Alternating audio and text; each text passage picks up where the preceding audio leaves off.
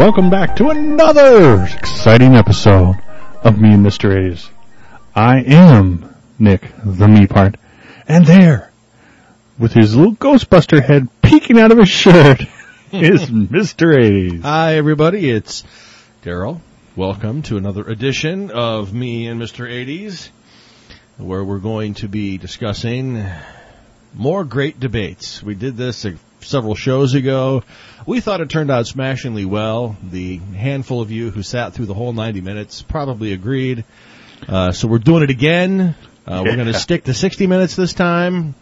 And these are great pop culture debates from throughout pop culture history. And we're going to settle them once and for all here today. You're going to have your disputes settled here today in our forum in front of Judge Wapner. no. Um, before we dove in, though, we did want to mention that in our last episode about Arena Rock, we were discussing when Jimi Jamison uh, came over to uh, Survivor to replace Dave Sweeney as the lead singer. Uh, that they it kept being mentioned that he was the lead singer. He was um, country rock band Cobra lead singer Jimi Jamison country rock band Cobra lead singer Jamie Jami- Jimi Jamison.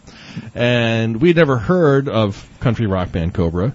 Uh, we thought Cobra was a ridiculous name for a country rock band. Yes, still is. And we couldn't really fathom what Jimi Jamison would sound like fronting a country rock band. So after the show was over, we listened to Cobra's only album, First Strike. Ooh. Do you get, get the pun? There was no second strike. There was, that was the only album they put out. And we discovered It was awesome. And not country rock at all. In, in the slightest. In fact, it sounds like Aldo Nova's first album. It's kind of commercial hard rock. It's riff rock. It's good though. I mean, boy, definitely, uh, not country at all. So some, somebody was horribly wrong someone was drunk. because there is nothing about Cobra that's remotely country rock, and so now a 30 year mystery of my life has been solved. That Thank God for the internet. Thank God for the internet. So look it up, Cobra, First Strike.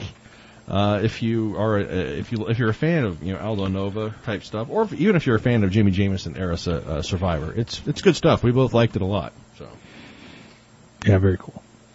so great debates. I think we got a, a pretty good list here, and uh, the first one that you mentioned is from the sports world. And we don't we don't really talk about sports that much on the show, and I like this.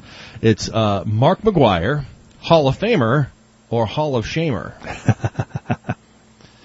And so to provide some context, uh, for a brief moment in time, uh, Mark McGwire was the uh, single season home run leader in Major League Baseball with uh, 70, Yes. shattering uh, Roger Maris's long held record of 61 home runs in a season. And normally doing something like that would make you a shoe in for baseball's Hall of Fame. But after his retirement, uh, it uh, he was under suspicion of being part of the steroids era. And uh, while there's no tests that say he did steroids, uh, he had a very controversial appearance before the congressional panel on, into performance enhancing drugs in baseball and came across as not being completely forthcoming. And in fact, his most infamous quote is when he came before the panel to discuss things and he knew he was going to be discussing things that had happened five to ten years previous, just kept saying, I'm not here to talk about the past. well, yes, you are. And so pretty much he is um, widely considered to be a drug cheat, even though there's really no concrete evidence to that fact other than the fact that he did bulk up and his body changed a lot and I mean he probably did do it. There's just no evidence. Exactly. And so he'll probably never make it into the Hall of Fame because uh, sports writers who vote on that stuff in baseball uh, Are snobby pricks. Yes. So that sets the stage. So what do you think? Mark McGwire, Hall of Famer, Hall of Shamer? Uh, I absolutely think Hall of Fame. And I think it's a travesty beyond belief that the man who basically saved baseball is now being vilified by them. Uh, for anyone who was not a big baseball fan, the lockout uh, that had ruined a season the previous year. And canceled the World Series exactly. for the first time in history. Yep. Uh, actually, you know what? I found out, uh, having listened to Ken Burns base or watching Ken Burns baseball, that it actually was the second time because um, back in like 1904, a, a manager. Uh, this was when they first started. I mean, this was, would have been like maybe the fourth or fifth World Series. He had gotten mad at the other league. This was back when they were basically two independent leagues. The American League was one league and the National League was another league and they combined them for the World Series. And so one of the guys who was prominent in one league was mad at the other guy. So when they were going to set up the World Series, he just said, fuck off. I'm not playing you. and that's was the, the actual first cancel. so. Leave it to Ken Burns to try to convince us to give a shit about stuff that happened 100 years ago. I kid, He's good at I that. kid, I kid. Uh, so anyway, so but this was this was you know baseball. The organization itself ruined its own sport by saying, "Well, we're just not going to have a World Series. We're just going to end the season. Screw you all. We're going to go take our ball and go home." We're no longer talking about 1904 now. We're back up to we're back to modern. Or well, yeah, 98 or 97 yeah. or something like that. And so the next year they had problems with people coming to the stadium. They had problems with image problems of people, you, you know, feeling that baseball, uh, the organization had given up on the fans, so the fans were going to not show up. So, the fact that in that year, the uh, amazing race to see who would break Maris's record between basically Mark McGwire and Sammy Sosa saved baseball that put people back in the stadiums. That put them in the news for something good. That was how, you know, people came back to baseball. Remarkably, two guys chasing history. Yeah. And I do recall, I mean, this was one of those, uh, transcendent things that, that entered the day-to-day popular culture and, and really went far beyond baseball and sports. It was the kind of thing that, uh, newspapers started putting like above the masthead up in the corner uh, the little countdown of mm-hmm. of you know, if they it, where where where Sammy and uh, Big Mac stood. Exactly. So you could watch it kind of day by day as it as it crept up, and it was kind of this dramatic countdown to the end of the season to see who was going to finish with the most between the two of them. Yeah, and it was um, important to the sport of baseball, and I don't know how it would have worked out for the organization of baseball if this hadn't happened. So now, you know, th- this is, you know, years after the fact. This is now five or six years after the fact. They start going, oh, drugs are bad. Oh, okay. Well, we're going to go look back in history and try and pinpoint who fucked up at a point when they weren't actually, uh, when it wasn't illegal baseball had not banned substances. They didn't really. The reason you can't uh, go back to all the tests that they took back when Mark McGwire was doing this is because they didn't test them. so you basically you can't you can't uh, get mad at a person for something that they did if you didn't say you, you if you didn't stop them from doing it five years ago.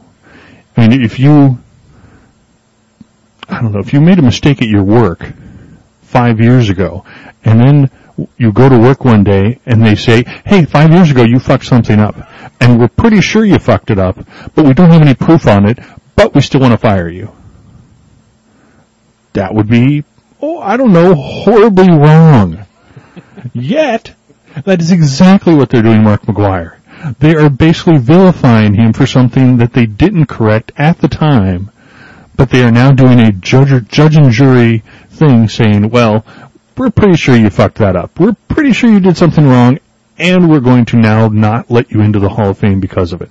I'd be curious to know what your brother thinks of this, since he, he comes, doesn't agree. Since he comes from the sports media, I assumed he did not, because he's probably more of a a purist, Purist. about these things. Yes. Yeah. And, you know, and they, they tainted the sport and they did wrong. And I think going forward, yes. I think if you uh, the, the current debate on Ryan Braun, you've, you've, I assume, seen all that. Yeah, that he pretty much he got off because proper protocol was not followed in the handling of his sample. Tilt your mic towards you or something. It just seems like you're, you're soft in my ear. Sorry, I don't want to ruin the debate here, but okay. Better? Yeah. Better. All right. Sorry. Um, so like this? Similes. Similes. yeah, so, so Ryan Braun uh, basically challenged it because the sample was not done correctly, and he usually gets off on a technicality. Now, in this case, it's a modern era. It's a it's a debate that's happening correctly at the right exact time. If he does not get in because of some sort of taint to his credit because of this, that I feel is correct. But if you're looking backwards in time, you can't really say what, what which pitcher was juiced, which hitter was juiced. You know, uh, it's like going back and saying, you know what? I think you stole signs. Your second baseman saw what the catcher did, and you fed Kirk Gibson the uh, the the pitch that he hit over, and you know that legendary home run that uh, in the world, you know, in the World Series. You can't go back in history to to berate people for things that they may have done. Without proof, is what you're saying. Well, yeah, without even if you have proof, you should have done this at the time it happened. If you want to, you know, if you want to get Ryan Braun, get him now. Don't wait five years. Mm-hmm. And and if, if the person like Mark McGwire has saved your fucking sport, don't cut him off at the knees. I think I would say, uh, and I am not an expert on this, and so my opinion probably does not count for a uh, full vote here. But I certainly understand the complexities of not wanting to have people who took performance enhancing drugs in the Hall of Fame. I can understand that debate. I also understand the flip side though that says that this was an era where that kind of stuff was going on because it was basically the Wild West. And I think some people have suggested that anybody who played between certain eras gets in, but gets an asterisk or something. But then other people say, well, you know, people like Ken Griffey were clean and played during that era, and that would not be fair to them to do that. Uh, I always, I always thought that McGwire was an excellent ambassador for the sport, Mm-hmm. but he did screw up big time. And, uh, I don't know. I mean, I personally like the guy, and I think that baseball writers uh, are.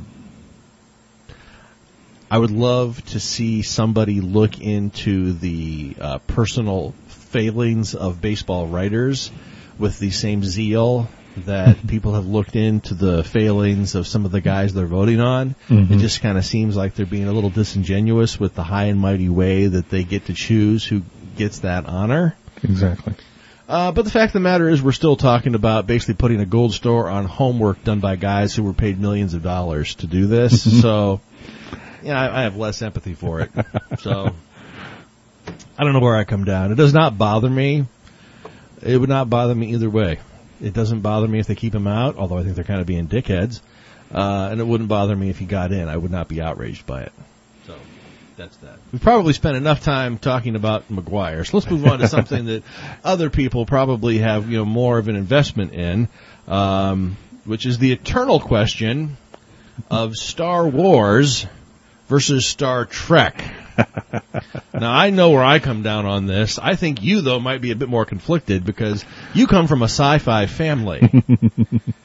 For me, I find Star Trek to be uh, at best boring, at worst pompous, And so it's clearly Star Wars for me. If we're talking about parts four through six, A New Hope to Return of the Jedi.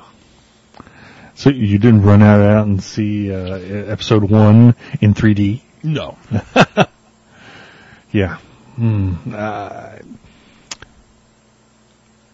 four, five, and six are truly some of the best movies on the planet.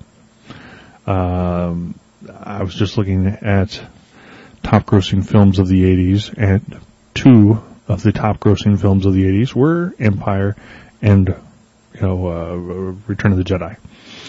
And it's for a reason. You know, the, the reason that George Lucas keeps putting these things out is that these are classic movies that can be enjoyed by a wide section of audience. Yeah. You know, it's not just a sci-fi person who can enjoy the the movie. You really can, you know, it really can cross over to a mainstream audience. It's just, you know, it's good family fun. You know, it's, yeah, Timeless adventure. Exactly. Now, two and three are are good movies. One is still. I mean, I just watched this thing maybe a month ago. It is still a pile of shit. Phantom Menace. Yes, I mean, Jar Jar Binks ruined the entire movie. I mean, he just did. I I still want to like the movie, but fuck, what a dumb idea. I mean, wow. Uh, so and, and and so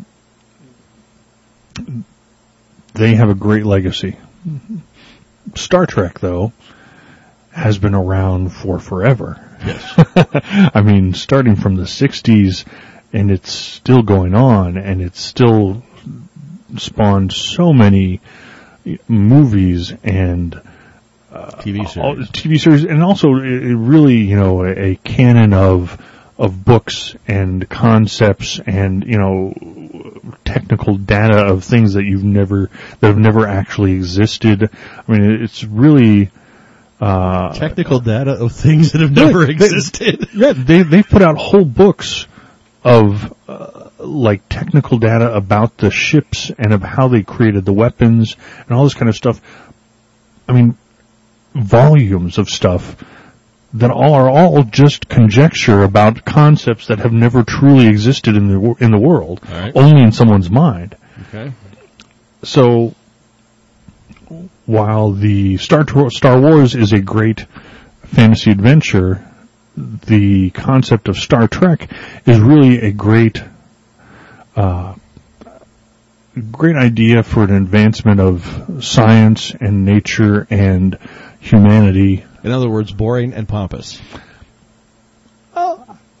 I, I like the concepts that Star Trek builds itself, where it says, you know, that we are capable of becoming uh, one world, where we can get along with most everybody in it, and we can just explore and meet new people and learn new things and become a great and wonderful intergalactic society.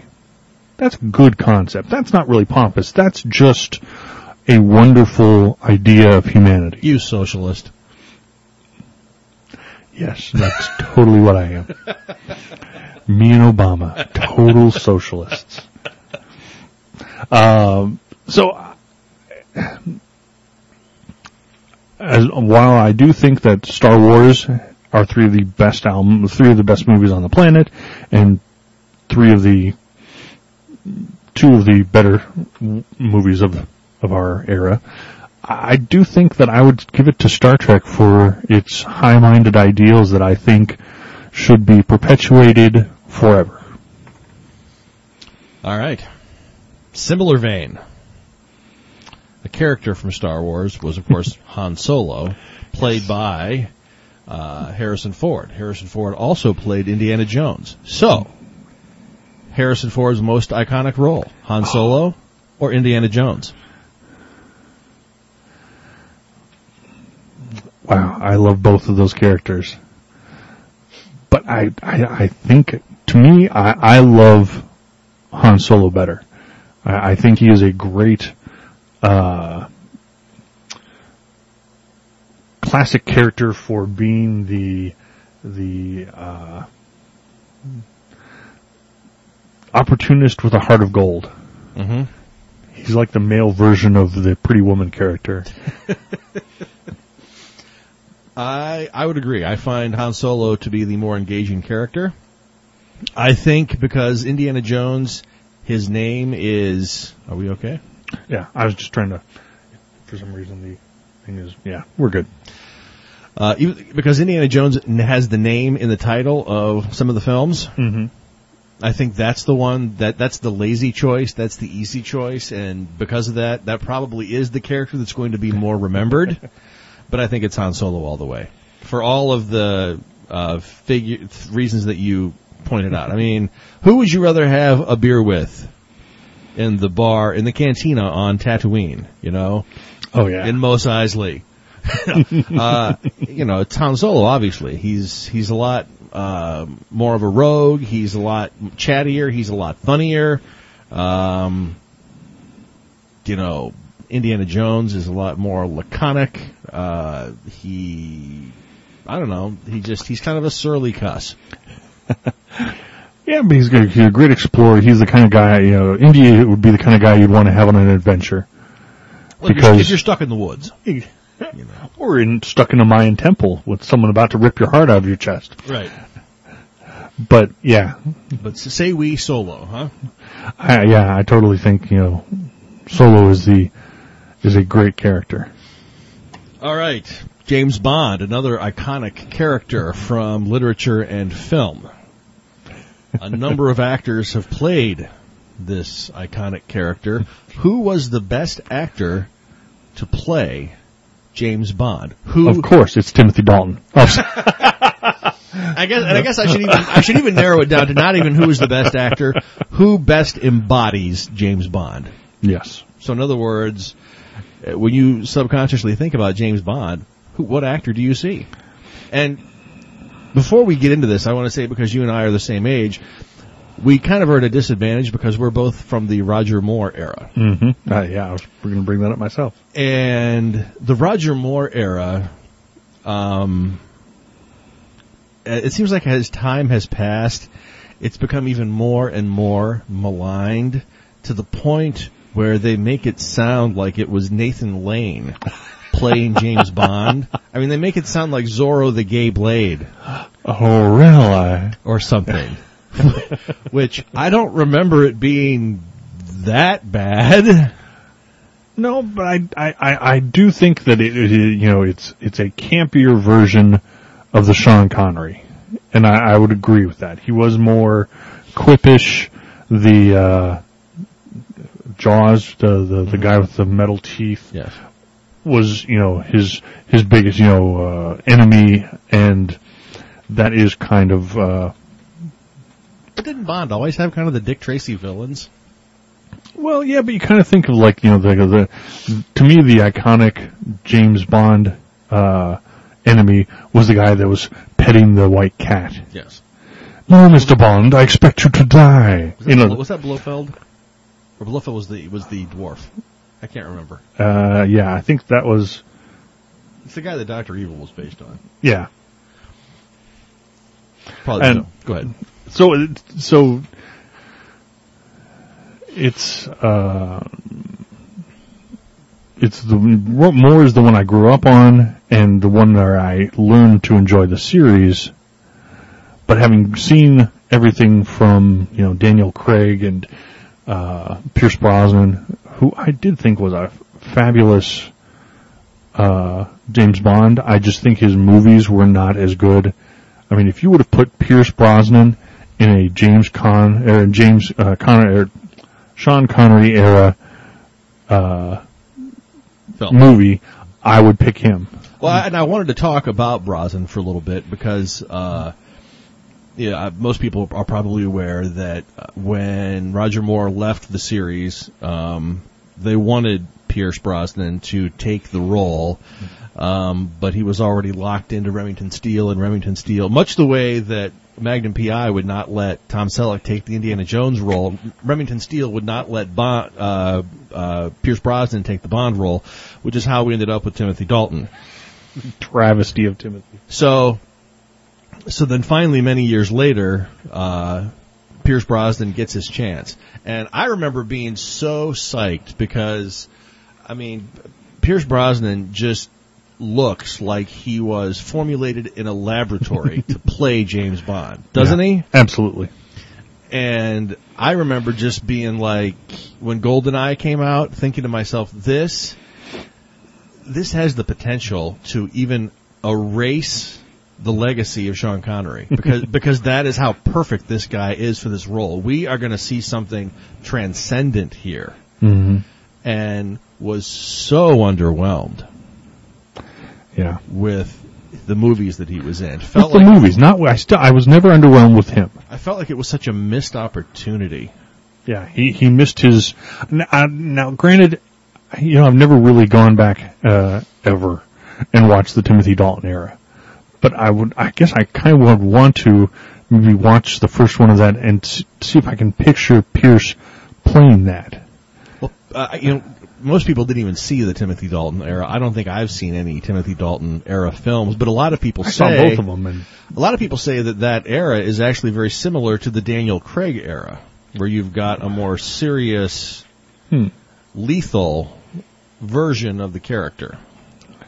But what I always heard was that you've just got a more serious, dull Yeah. version of the character. he was dull and dickish. You know, he didn't have.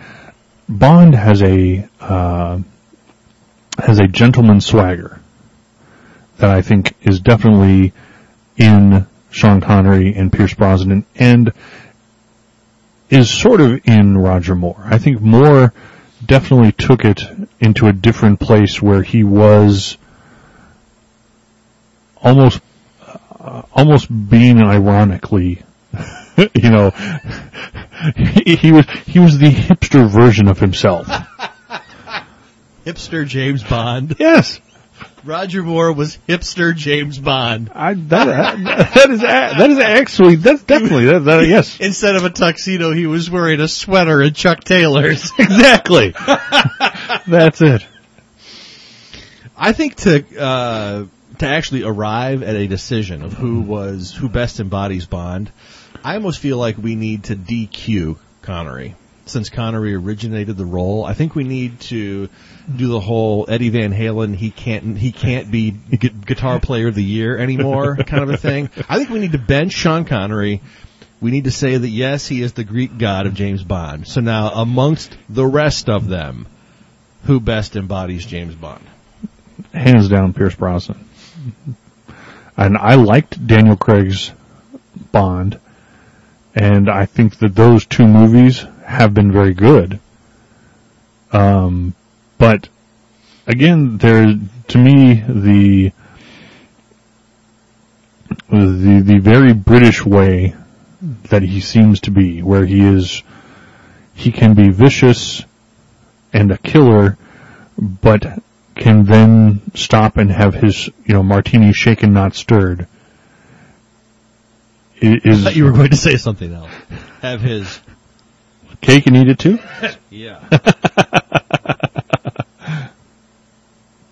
Yeah, I I mean, uh, yeah, what, no, Uh, th- this- Lazenby, George Lazenby? Is, Yeah, George is he in there some anywhere? he could be in this mix. I mean, if you were really impressed by what he did, Lazenby could definitely be here. We could even talk about David Niven from the first Casino Royale. Um, this is a, this is really a tough one because I, I want to say Brosnan, I really do, but I realize that it's a decision being made with my heart, not my head. Uh, I want to say Daniel Craig, and yet uh, I don't know that he has done it enough for me to make a fair comparison. hmm Uh, and so if we're talking about the best marriage of material and portrayal, and we're DQing Connery, I can't believe I'm saying this, but I gotta go Roger Moore. I did love a lot of his stuff. All right, so we got a split decision. Uh, when it comes to let's we'll, we'll move now into uh, 80s television, which in the post Star Wars era, a lot of network TV networks tried to get on the science fiction bandwagon. hmm And so two shows that are very similar as far as you know, being influenced by Star Wars and coming out at about the same time and dealing with the uh, budget constraints of doing science fiction on television Yeah. would be the original Battlestar Galactica and the television version of Buck Rogers, which yes, you know, we're aware that Buck Rogers actually you know precedes Star Wars by by many decades as a character. Yes. But the only reason it made it to TV in the 1980s was because, Star Wars. because of Star Wars. So, here's the debate of these two science fiction television shows from the 80s in the post Star Wars era that both dealt with really bad budget constraints. Which was the better, most successful show? Battlestar Galactica, the original, with Alpo Man Lorne Greene, or Buck Rogers with Erin Gray and uh, Gil Gerard? I love that you, Erin Gray was first, and then you had to go, oh, I, and that other guy. Yeah. Yes, Erin Gray was hot. Um, I extensively watched both episodes, or both shows, of course, because I was a geek. Still am. I was kind of Uh, relying on that because I, only watched them, you know, just because you wa- I watched all that stuff when I was a kid. Mhm. But I kind of figured you probably had a better memory of it. Yeah, the uh, I, I think the difference when I would be that there was more drama with the Galactica than there was with Buck Rogers. Buck Rogers was definitely uh, more action oriented, and there was a little more humor in there. And um, the action in Galactica was much more the ships flying around than anything else. So it was basically drama, drama, let's go have a dogfight, drama, drama. And, and, and I will just be looking at Galactica, not the sad ass, I don't know. Galactica 1980. Yeah. Wow. That was terrible. Um, but as far as, and I think Galactica only lasted maybe one season. Battlestar Galactica was one season. Uh, Galactica 1980 was a uh, very short 12 episode season. So How do you get a spin-off after one season? that seems really, m- m- it was probably budgetary, was wasn't exactly it? Because that was. They, they, that was their moving to the, uh, thing so they could shoot, uh, on Earth. that was it was it was a total budgetary thing where they didn't want to completely give up on the idea of the show.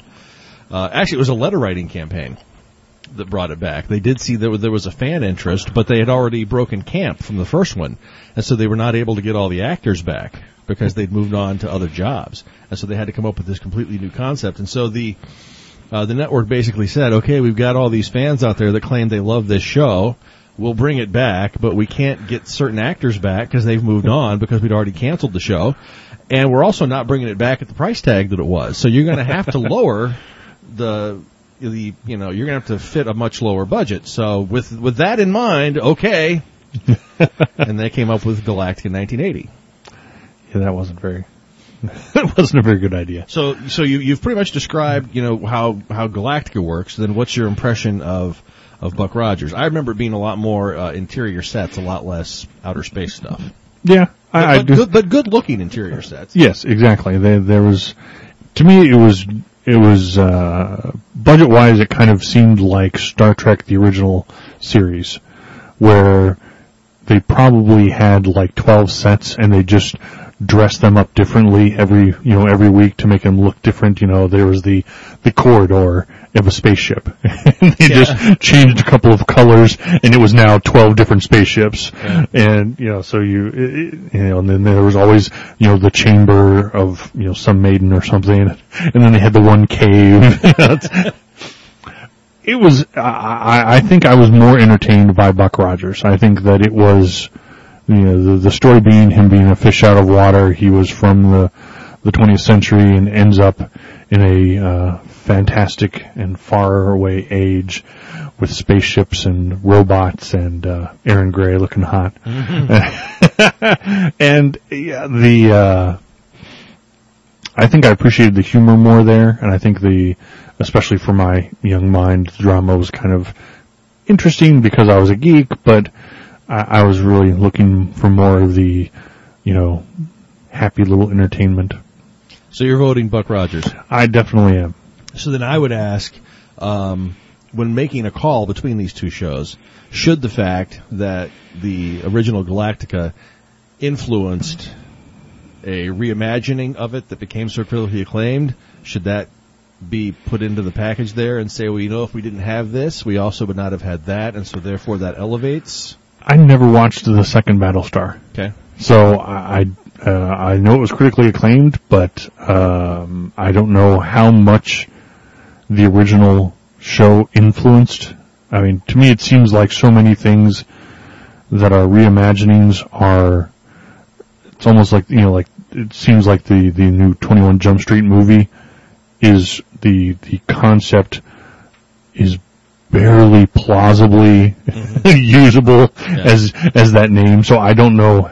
Have you watched the uh, Battlestar Galactica, the the second one? Uh, Mrs. 80s watched it religiously. I did not. Um, I was familiar enough with it to know that they actually uh, made a very valiant attempt to make sure that all of or most of the elements of the original show were in the new show, but they had been, you know, completely uh, reimagined, fooled with, whatever you want to say, Mm-hmm. uh, so that they were not they were not you know treated as sacred documents by any stretch of the imagination. Probably the easiest example would be uh, of uh, how Starbuck was a woman in in the reimagining. Uh, it's a lot more complicated than that, but that just kind of shows how they had a character named Starbuck, but uh, definitely a different, totally different vibe and angle on it. There were Cylons, but it was a completely different. Yeah, weren't they human looking? Yes, it was a completely different kind of a concept. Yeah, Admiral Adama was there, but you know, a much different type of character. So And plus, they you know must the the Battlestar second time around was what six or seven seasons, so they had a lot of a lot more to I think it do. was four or five. Really? Oh, yeah. Yeah. Well, and there was also you know uh, series of TV movies and the Caprica spin-off and all that. So I think I also Yeah. would vote with you. I would say Buck Rogers probably of those two, but I got to say, if you would, if you asked me, you know, okay, you've got an afternoon, would you rather watch the pilot Buck Rogers or the pilot Battlestar? I would choose to watch the Battlestar pilot. Hmm. Just uh, mainly because it's been so long since I've seen it. I would I would love to see how it still holds up. Yeah, I'd be curious about that. Uh, I, although I do have, I, I haven't seen the old Battlestar Galactica, but I know that Buck Rogers is on Netflix, and I just put it into my queue recently because I was like, oh, I'd like to see that again. Yeah. I'm looking down the list. Let's change it up We're a little bit. 38 minutes, just to keep the audience abreast. at the running ticker. so you can get on with your day, everybody. We will, we will not go to an hour and a half, we swear. How did you phrase the Limp Bizkit question? I've got it down as saviors or goats. I think I said, um, yeah, saviors of rock or destroyers of rock. Which I'm surprised there's even a question. Well, but they they did basically whether they you know, whether they like it or not started rap rock. I mean, as a genre and a viable commercial entity, and you know that I'm surprised that you, oh fan of Judgment Night soundtrack, would say that. well, I think that they made it a viable commercial entity. Okay. And I think that from that, there have been a lot of, um, a lot of bands that have been influenced by them, even if I don't know that they'll admit it, um, to very, to having a more, um, hip hop influenced, uh, rock sound. And I think, you know, that it, it can really be traced back to them.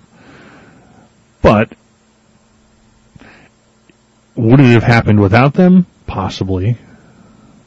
Would they be, uh, will they be remembered in history as, you know, founding fathers of a genre?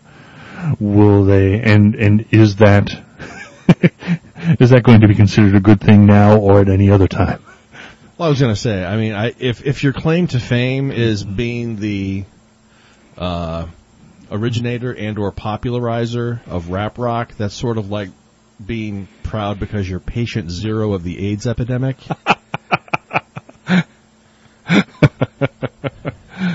and I, I, to me, Limp Bizkit is on the short list of worst band of all time. And see, I know that I should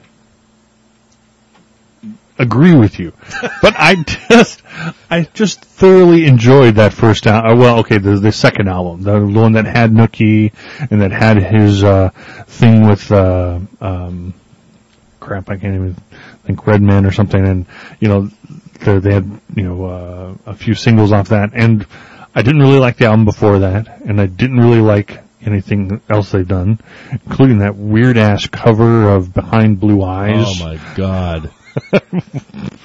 and I don't care that One of the single worst moments of my life was the first time that I heard that song on the radio. I still remember it. It was so bad I can remember where I was the first time I heard it. wow. that, that's not good. so, it- but I thoroughly enjoyed Nookie. I remember hearing that song and I'm like, wow, that, I love the rhythm of that. I love the aggressive sound of that. And I, you know, and I have enjoyed some offshoots of that genre. As, as you mentioned, and uh, very much enjoy the Judgment Night soundtrack where they basically paired up uh, rappers and rockers, you know, stuff like Cypress Hill and, and uh, Pearl Jam and Sir Mix-a-Lot and somebody and uh, Mudhoney and somebody and uh, Teenage Fanclub and somebody. It was just all sorts of crazy ass things that you would think would not work at all, but I think that album totally kicked ass. So, So you know where I stand on this. I say they're definitely goats. Are you saying that Limp Bizkit are saviors? I guess I can't. I can't say saviors. I I think they. I think they did something that I enjoyed, but I think overall they're going to be remembered as uh, destroyers. Hell, Nookie was still good. Well, thank God you've come to your senses. My God, rooting for patient zero. Yay, AIDS! Just awful. Just awful. Uh, I'm looking at the uh, list of topics that we've got on the list here. We've got some, we've got some good ones left, actually. Mm-hmm. Um, all right, I'll let you choose. Do you want to discuss Appetite versus Back in Black, or do you want to discuss Zeppelin or Sabbath? Oh, I love Zeppelin Sabbath. All right, so Led Zeppelin or Black Sabbath? That is the great debate that's on the table. Which one is the godfather of rock? The Or Godfather of Metal. Godfather of Metal. and I, to me, both have been have been cited as the they are the originator and godfather of of heavy metal. And Hmm, interesting. yes, So you're totally throwing out Blue Cheer, bl- throwing out Steppenwolf, throwing out uh, Iron Butterfly. yes, yes.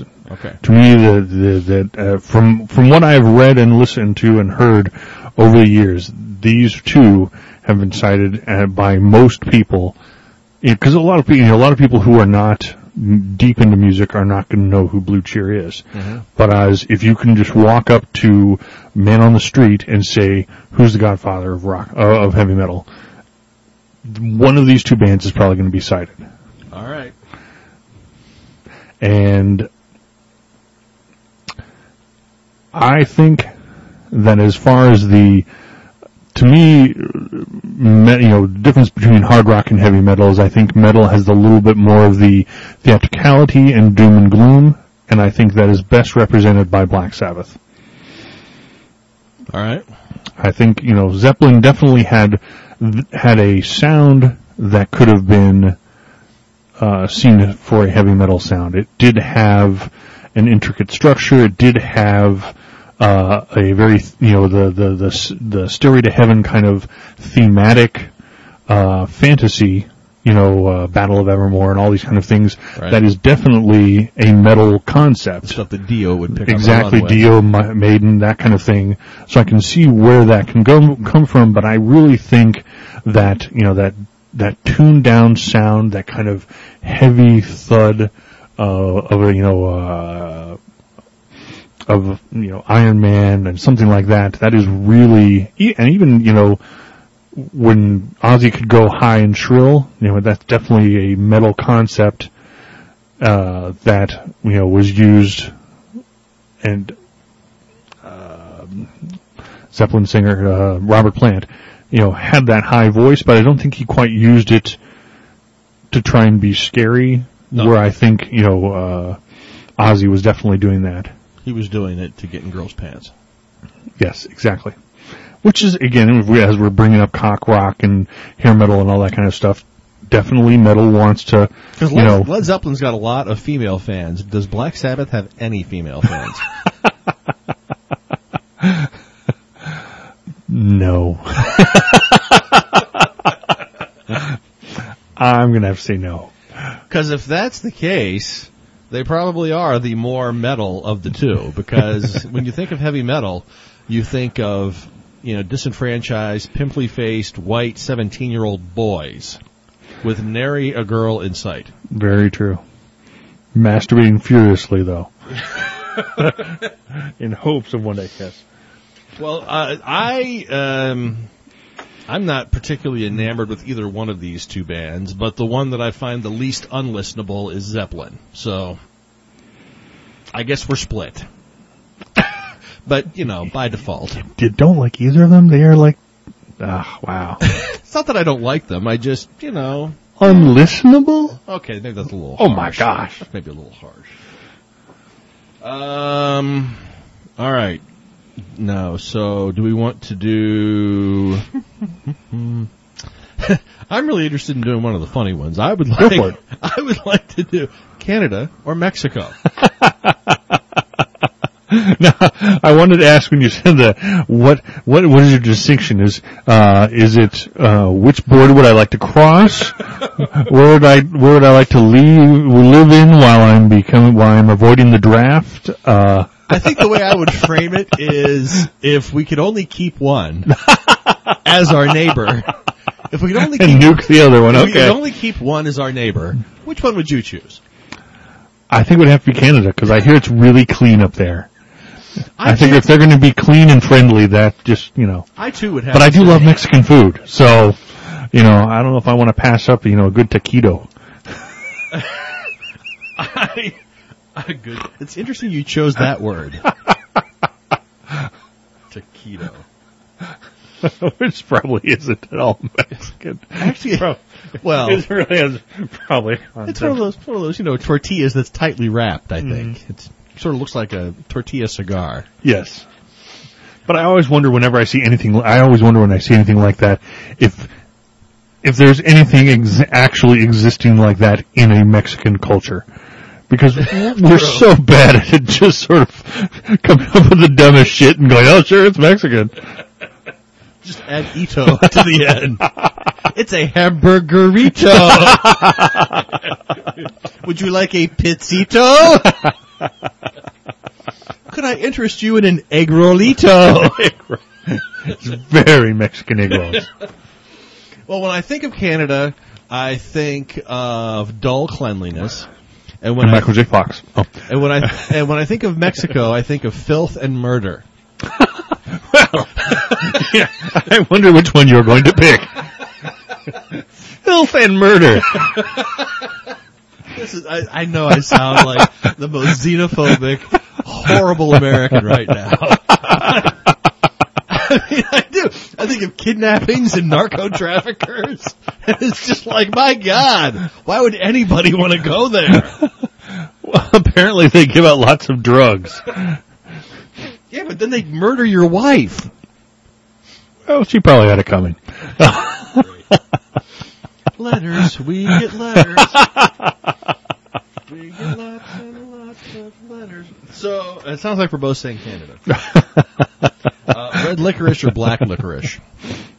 I can't remember the last time I had black licorice, so I always when there when there is a choice, I always go red. Go red or go dead. I think that there was probably a time when licorice only meant black licorice. So red licorice is kind of an imposter, you know? Oh, really? and so, so it, it's definitely less authentic. But eating black licorice, the only hmm. way that I can describe the taste of black licorice Oh, here comes folks. Wait for it. is that it probably tastes like giving a rim job to an alcoholic bum.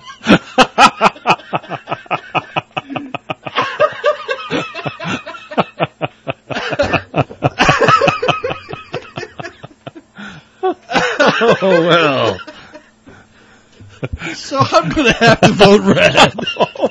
Are you sure?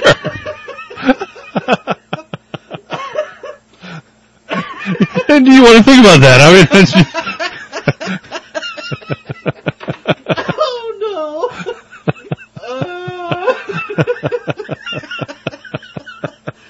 Uh, that is way too specific.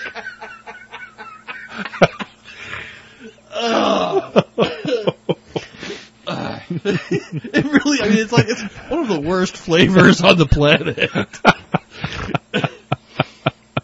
I mean, the guy that invented the flavor of licorice and said, ooh, I'm going to feed this to people, must have hated humanity.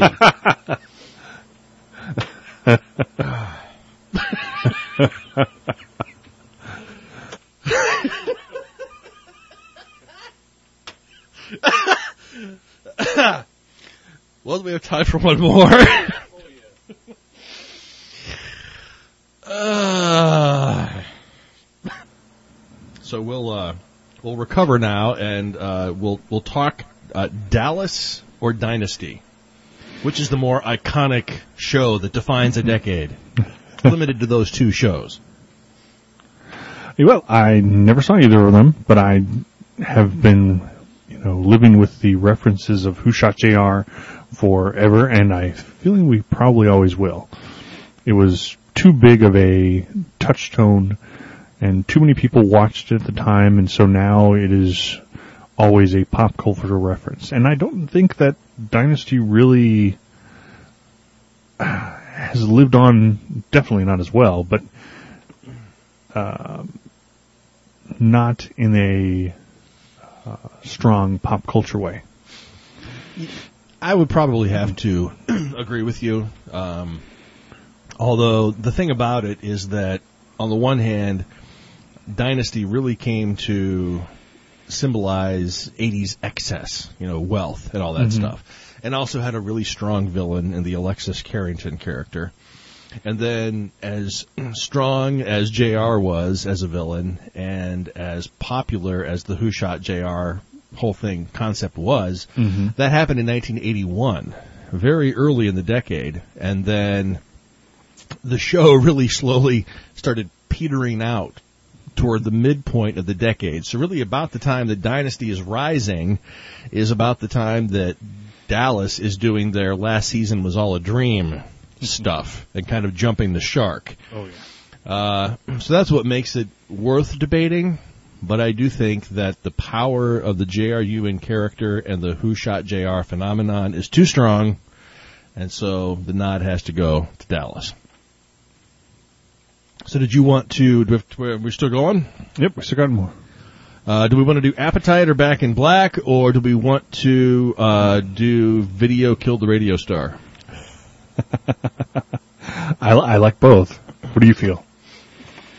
Well, we keep teasing Appetite or Back in Black, and since you did research on it, I feel like we should give you an opportunity to. so, uh, which is the better hard rock album of the '80s? Back in Black, Appetite for Destruction. This is a tough one when you think about it. You might Yeah. you might automatically think you lean one way or the other, but when you really think about it, tough one. Yeah, I mean, the, the definitely Back in Black had some of the uh, iconic songs that ACDC is known for. Definitely, you know, with Hell's Bells, Back in Black, and You Shook Me All Night Long. So that is, you know, putting those together on one album. The the uh, the singer, you know, the kind of uh, uh, iconic, The dramatic rising from the ashes kind of thing. exactly Phoenix from the Ashes sort of thing, and you know, so this is basically two bands on a start. I mean, you know, this is ACDC's restart and Appetite's, you know, thundering opening salvo. It's interesting where they've gone since then, since Right.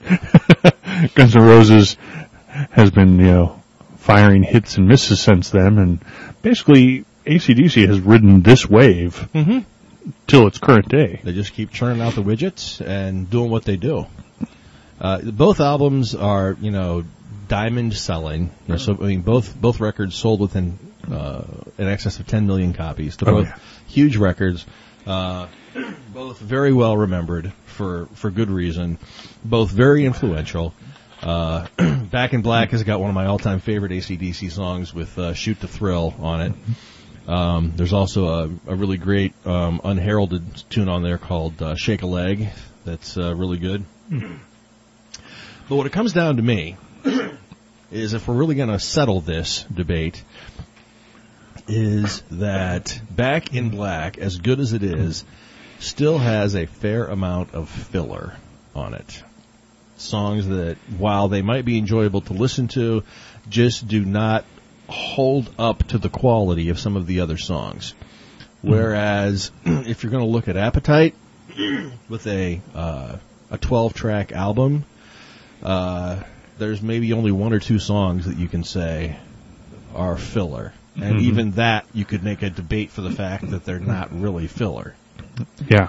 And so, because of that, and for that reason only, I would probably have to give the nod to Appetite. Yeah, uh, I would agree that um, there's a uh, album, you know, track by track. If you were, you know, going between the two albums, I think that uh, Appetite would win out just on the strength of some of the non-singles. That their non-singles were better than Yeah. ACDC's Back in Black's non-singles. And as far as influence, would you say that Appetite has been more influential to uh, other artists than Back in Black? Because I, I kind of think that Back in Black might actually have been more influential. Well, I think that just ACDC as a band is more influential for one simple reason. um, Angus Young is such a master at coming up with simple blues riffs that people who are first learning to play guitar in their bedroom can replicate and feel like they're getting somewhere because they can sound sort of like a guy that they look up to. Uh, that, that for that very reason, that makes ACDC more influential than virtually any of their other peers. That's a double-edged sword, though, because then a lot of people think that he's not all that talented. What they don't understand is that to be able to churn out those kinds of riffs for, For 30, four, for four, 40, dec- for yeah. four decades that are both simple but memorable. You try to do that and tell me how easy it is. Yeah, trying to do that for one album, let alone thirty. yeah. So I, I love Guns N' Roses, and I love Appetite, and I'm still going to go with Guns N' Roses, although it's really close. It's really close. Like I said, the the the, on, the the the tipper for me is just that there's not. I think as far as career and uh, as the far as the bands themselves go, I'd give ACDC the edge. But I think in these two albums, Appetite squeaks out. I would agree. well, you want to talk video killing the radio star? Yeah, let's go for it. So the question is, did video kill the radio star? Well, the Buggles asked the question and we'll solve it for you. Mm-hmm. Absolutely.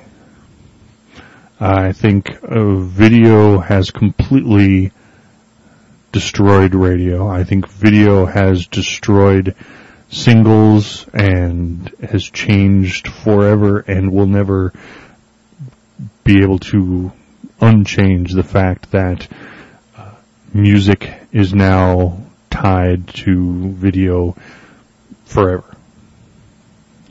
You know, if you go to listen to a song on YouTube, you have to see a video for it. They'll just tie pictures into it, right? Just so you can have something there. But it it is pictures will always be linked to to audio now. It's an interesting question because of the fact that uh, videos as a marketing tool are really not as important anymore as they used to be. Since nobody plays videos anymore.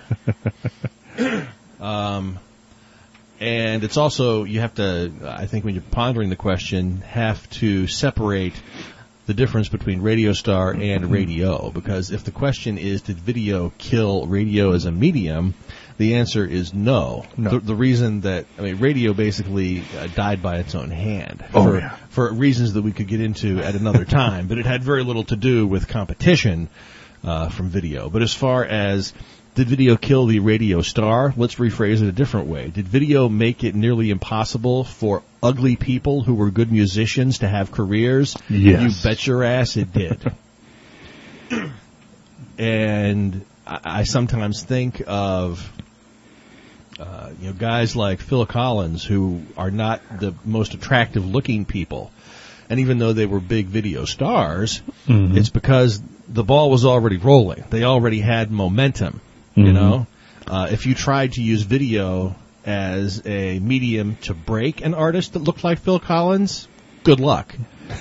And in fact, we can we actually have a historical precedent for this, which is Christopher Cross because Christopher Cross was the biggest artist in the world in 1980, swept the Grammys. He was a fat guy with an ugly beard. Mm-hmm. and one and a half, two years later, video is all the rage. Video is very important. He's in the infancy of his career. His second album comes out in 1983, and while it does have a fair amount of radio hits, that's it. His career's over and I think that it has a lot to do with the fact that he was an unattractive guy who could not get his videos played. Yeah, I, I completely agree with that. Uh, I just seen something recently about uh, pol- politicians, and are we going to inextricably link ourselves to the fact that not only is your the politician that you want, do they have to say the right things, but they now have to look the right way, and it's I think it's as true in that in as anything. You know, you want to be visually, uh, aesthetically pleasing mm-hmm. in everything. I mean, and even even if you're just listening to a pop album, and even if you're still listening to it, you know, you know, there's a lot of streaming music out there. I still think a Christopher Cross is not going to succeed because you still have to be visually on David Letterman mm-hmm. or on the Today Show or somewhere on the cover of a independent rock magazine. You still have to have the right look. Yeah. That definitely made image very, very important. Too important, I think. I think you're right. So, well, I think that probably wraps it up for us. Yes, it does. So let me do the recap. Uh, some of the great debates that we settled here. Um, Mark McGwire, Hall of Famer or Hall of Shamer. A semi-split decision since I really don't care one way or the other. So we're going to go with Nick on this and we're going to say that Mark McGwire is a Hall of Famer. Limp Bizkit. Saviors or Goats. It was a surprisingly, horrifyingly narrow, but we did come to the right decision that they're goats. Zeppelin or Sabbath, we're split. Nick says passionately that it's Sabbath. I say, eh, it might be Zepp. Did video kill the radio star? Yes, it absolutely did. Star Wars or Star Trek? We're split on that one. I say Star Wars. Nick says he has to go with his idealism and uh, go for Star Trek. The best James Bond disqualifying Sean Connery because it's just too hard to put him up against the other ones. Split decision. Nick goes with Pierce Brosnan. I go somewhat reluctantly with Roger Moore. Harrison Ford's more iconic character, Han Solo or Indiana Jones? Han Solo. Canada or Mexico? Canada all the way. Red licorice or black licorice? Somewhat colorfully, red licorice is what we decided to settle on there. Dallas or Dynasty? We both say Dallas. The original Battlestar Galactica or Buck Rogers? We say Buck Rogers. And hard rock album of the 80s, Appetite for Destruction or Back in Black. By a narrow margin, we say Appetite for Destruction. So that is how Great Debates 2 has settled here on me and Mr. 80s. They are settled, and you're welcome. So, I uh, still want to say that we're uh, interested in hearing your Live Aid stories. If you want to tell us what you were doing that day, how you watched it, and what it's meant uh, for how it impacted your life, uh, put Live Aid in the subject line and send that to us at Mr80s at rocketmail.com. That is M-I-S-T-E-R 80S. Hit us up on Facebook, me and Mr. 80s, and, um, Yes. I think that does it. And so in honor of the, uh, alcoholic bum, I guess we'll say good night, Foster Brooks, wherever you are.